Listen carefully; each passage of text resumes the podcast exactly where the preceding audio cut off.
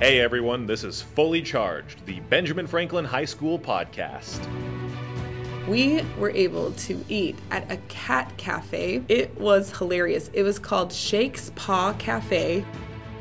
On this week's episode, get ready to hear about students and teachers and all of their tales from their time overseas. Hi, I'm Coach Ellis. And I'm Mrs. Nelson. You're listening to Fully Charged, and we're your hosts today. We're going to be talking today about the educational tour that we just did um, with the school to England and Ireland. So, if you've never heard of the trip, um, it is something that we've been doing every year for a few years, and students and parents, families can sign up, and we all go together to somewhere cool in the world, and um, it is educationally accredited. Accredited. So, we've been trying to go on this trip for three years. We literally got shut out about 20 days out of going to Europe because of the breaking news stay at home. That is the order tonight from four state governors as the coronavirus pandemic spreads New York, California, Illinois. And, and so we've been trying to get back there every year to Europe. We finally got to chaperone the trip. And it was amazing. Tell us where, tell them where we went. yeah, so it was um, almost three years in the works. We finally got to travel this summer, and it was to Ireland and England. So it was my first time to Europe. And I'd been a couple times, but it was a little intimidating to be traveling with 35 people and be responsible for that many people. But we had a pretty amazing trip. We uh, it started off a little rough, but it still made it fun. We had a very quick uh, plane change in Canada, and we had to run. Basically, we were on the plane and it was being held up because of customs, because it is a different country. and um, we, as we were waiting, we started to see the clock ticking, and we knew we had to run to get on our flight to Dublin. And so we told the flight attendant, and she radioed ahead and said to hold the plane. So they literally held back a plane for uh, the Benjamin Franklin trip, and we ran like the Dickens all, mm-hmm. as fast as we could. All the way down, um, and then I, there was one kid that went the wrong way. Yeah, so somebody had to chase after the other the kid. I won't name him. And then we had to. We were the last people on the flight, but it was it was lucky because it would have been a disaster. But we made it yeah. to Dublin. A little bit jet lagged. I think it was a lot of the kids' first experience with jet lag and yes. being, you know, eight was it eight hours ahead. Mm-hmm. Um, so they had to learn to adjust to that pretty quickly because it is a trip where it's go go go. Uh, you're doing activities and going places constantly as soon as you get there because you see so many things in such a short time. Yeah, I, I think it kind of what it was so cool yet there wasn't a whole lot of time to rest or breathe or look at things for a long period of time. One of my favorite things about Ireland are the people's accents. So I immediately just was listening, ears open. And the funniest thing is, it was like our um, our trip's main goal was to find Dr. Pepper everywhere we went, which was kind of hard to do. and ice. That's the downside. That Let's was, talk about the good yeah, side. Very Ireland. Uh, when we got there and we had not slept because we traveled all night we went straight to a castle. Like we we did that first thing, and that was just remarkable to me. Uh, what was the first castle called? Do you remember? Was it the Bunratty Castle? Yes, Bunratty yeah. Castle. Mm-hmm. So you should look it up. It was so cool.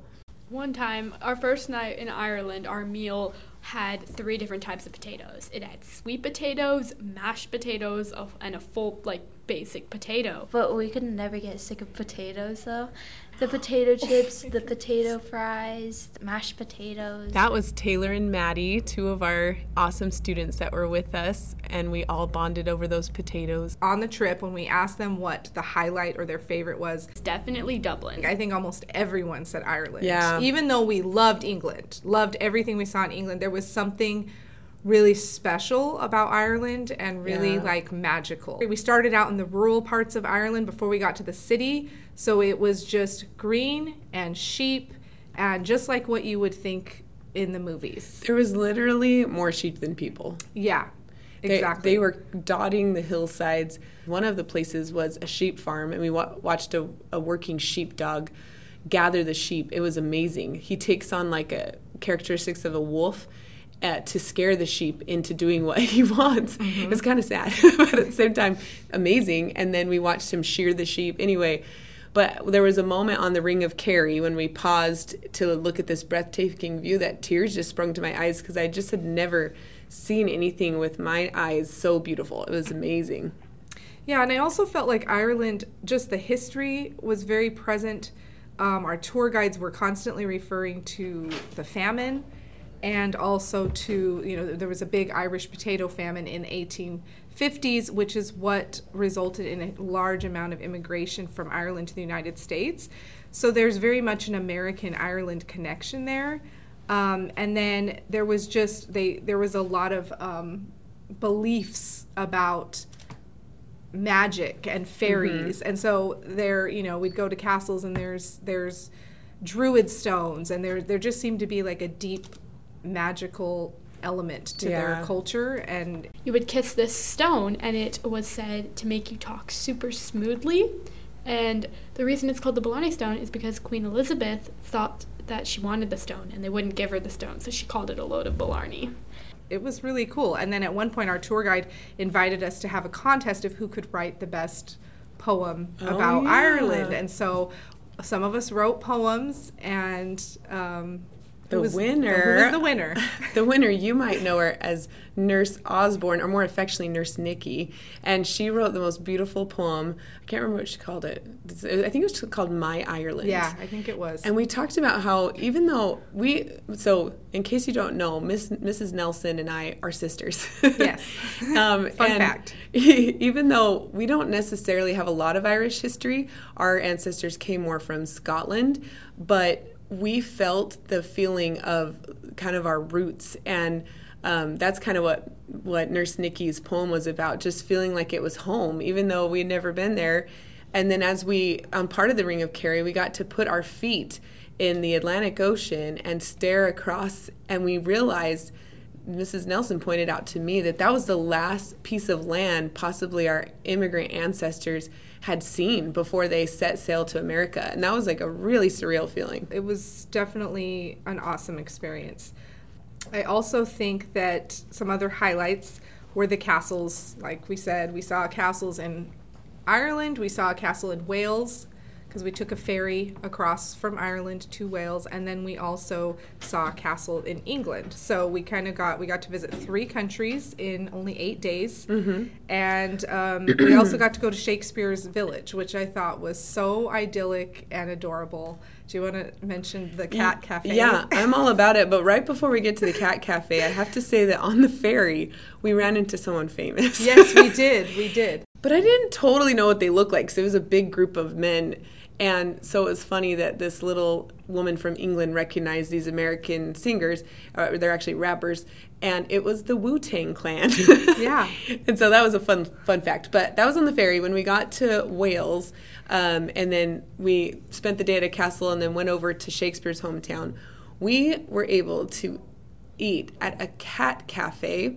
I had never heard of one. Apparently, there is one in Tempe, Arizona. So we're gonna have to try this out. But it was hilarious. It was called Shakespaw Cafe, and when you walk in, there were cats all over the table, on the floor, sleeping in like cat little cozy chairs, and they were big, fluffy ones and little ones. They were everywhere, and they'd come like just kind of sit by you.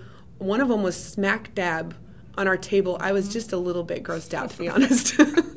what did you think about it? It was so fun, and they serve. Uh, it's just an adorable little cafe, and they serve tea and scones and little traditional English tea time treats. And so, we had our little cat tea, and you can go around and pet the cats, and you have to make an appointment. So if you're ever in England and you want to do that, so Stratford upon Avon is the birthplace of Shakespeare. It's where he lived, where he grew up, um, and where he is buried. So, having the opportunity as um, an English teacher in a classical school to visit the places of Shakespeare, to see his home, his writings, some of the kids had fun dressing up in his museum, dressing up in Shakespearean clothing.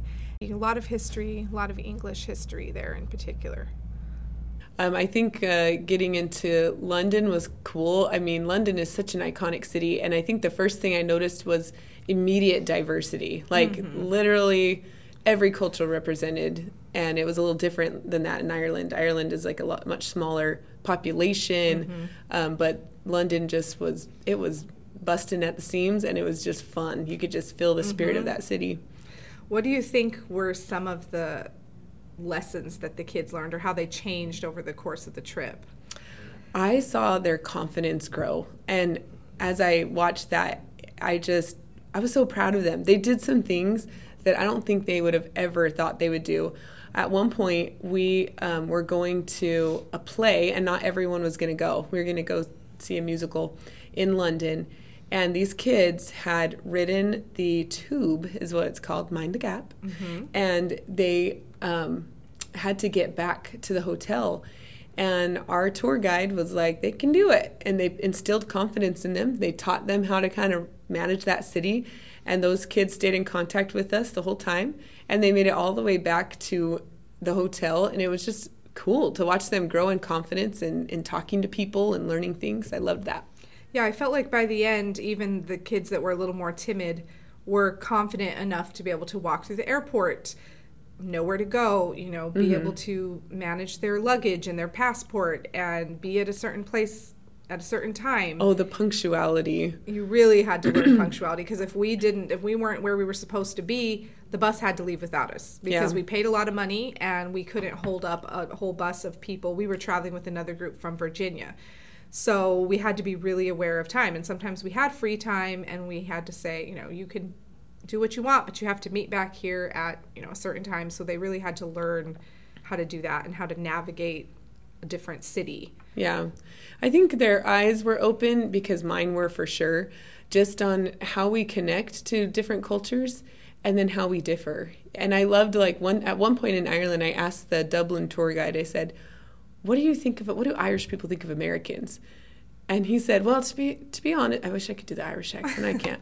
but he said, to be honest, uh, we think we're a little better than you." And he he kind of was joking, I think. Yeah. but he says, "I can spot an American a mile away." I'm like, "How?" And he said, "Good skin and nice teeth, right? Yeah, like big smiles. bright smiles, yeah. yeah. and great skin." I'm like, "Really? I, I don't know if that's true, but that was nice of him to say." nice. But I think learning, uh, like my favorite part was definitely getting to know the locals. I even had a moment on one of the little train rides, or I think it was a little bus ride between the ferry, where we talked to um, a local and uh, in Ireland, and she told us about the dairy and why it's so much more pure, and she was just so proud of her country. And then we loved the couple from Stratford upon Avon. But I saw the kids doing that too. I saw them talking to people that were from there, making friends. We won't talk about um, the British cheerleading teams Yeah, that were at our hotel. hotel. I think the boys had fun getting to know them a little bit. But don't worry, we, we had them in their rooms nice and early. yeah. it was fun. but um, yeah, the whole trip was was magical. It worked out really well. It was a lot of years in the planning, and it was not a disappointment. So, um, if you are interested, if any of the listeners are interested in joining any of our future trips, because we continue to keep doing them as, as long as there's interest, and we're definitely willing to keep being chaperones or group leaders. So, the next trip, which is happening this coming summer in summer 2024, is going to be to Greece and Italy. Yeah, amazing. cool. So we're gonna be ha- we'll be having some interest meetings. If you're interested, you can reach out to me, Mrs. Nelson, um, from the school website. But One of the big benefits um, to going, just in case you're considering it, I know that it can be expensive, but I have to say that all of my problems seemed smaller when I was there. There's just such a worldview, and when you kind of feel small in this great big world, it kind of helps you to kind of zoom out and realize that we're part of like this big huge picture that you just get to know that we're not alone here and that there's so many people across the globe and we're all connected and by our humanity. And I, I just loved that, besides all the history. So definitely consider Greece and Rome, because seriously, how much of our culture is influenced by Greece and Rome, you know? it's the ancient, you know, it's the seat of Western civilization, and we teach that so much at, in our school with the Roman virtues that we emphasize, and we teach a lot of Western Civ. I teach classical literature, so I'm really excited to go since I teach those Greek texts. So yeah, come with us next time. we can't wait to have you, and hopefully we'll both be back on that trip. Yes. we'll be um, in the Coliseum and on gondolas. That's what That's I right. picture. I don't know what's on the itinerary yet, but all right. Well, thanks for listening. We'll see you in Greece. yes. Thank you for listening to Fully Charged. You can find more of these podcasts on Spotify or wherever you get your podcasts. Fully Charged is produced by Angelo Fernando. Additional support for this podcast comes from the boosters and Stugo at Benjamin Franklin High School.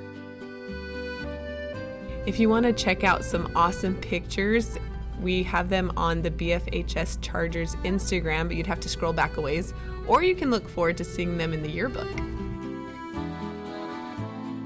My name is Kenzie and I was also on the trip. One thing I actually thought was really funny is they drive on the opposite side of the road. It was really weird.